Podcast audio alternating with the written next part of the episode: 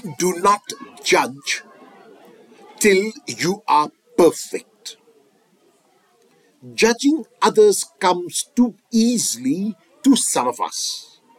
Often we judge only by externals.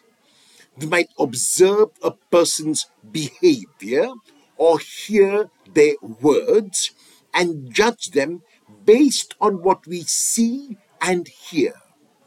Our interpretation of the words or actions is based on what we hear and see, which may not necessarily be what they meant when they spoke or acted.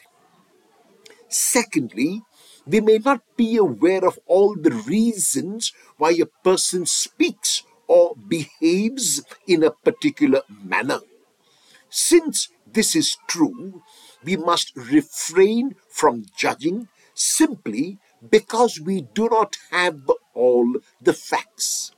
Another reason why we must refrain from judging is because we are imperfect like others are. We too have our weaknesses and faults, and just as we expect others to accept us, we too must be ready to accept others with their idiosyncrasies and even with their weaknesses. If we have to judge at all, let our judgment be positive and enhancing rather than negative and demeaning. Avoid judging as much as you can, but if you must judge, be positive in your judgment. Do not judge till you are perfect.